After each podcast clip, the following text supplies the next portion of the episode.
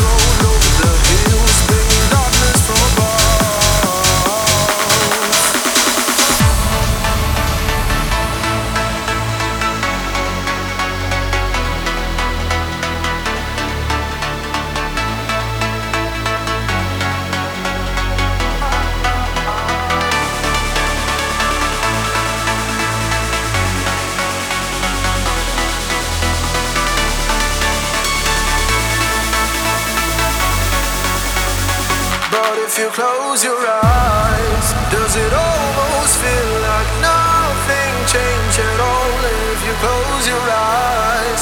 Does it almost feel like you've been here before?